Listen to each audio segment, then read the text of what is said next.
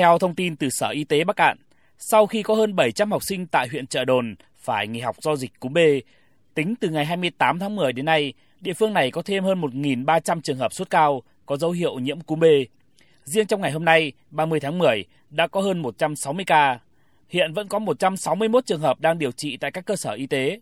Tuy nhiên, không có ca biến chứng nặng. Hiện Sở Y tế Bắc Cạn đang tiếp tục chỉ đạo các đơn vị y tế trực thuộc tăng cường các biện pháp phòng chống cúm mùa thu đông, yêu cầu các cơ sở y tế đảm bảo kế hoạch trực 24 trên 24 giờ, bố trí đầy đủ cơ số thuốc, giường bệnh, phương tiện cấp cứu, thành lập các đội cấp cứu lưu động, sẵn sàng hỗ trợ các cơ sở y tế khi cần thiết. Các trung tâm y tế tiếp tục tuyên truyền cho nhân dân, các cơ quan, trường học, nơi tập trung đông dân cư hiểu và phòng tránh dịch bệnh. Bác sĩ Hoàng Văn Truyền, trưởng khoa kiểm soát phòng chống bệnh truyền nhiễm, Trung tâm Kiểm soát bệnh tật tỉnh Bắc Cạn cho biết thêm.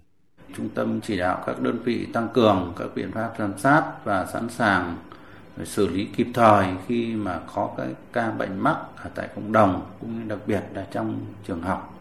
Hiện nay thì đề nghị các đơn vị tăng cường cái giám sát để chủ động phát hiện sớm. Theo phương châm là bốn tại chỗ thì các đơn vị huyện cũng phải chủ động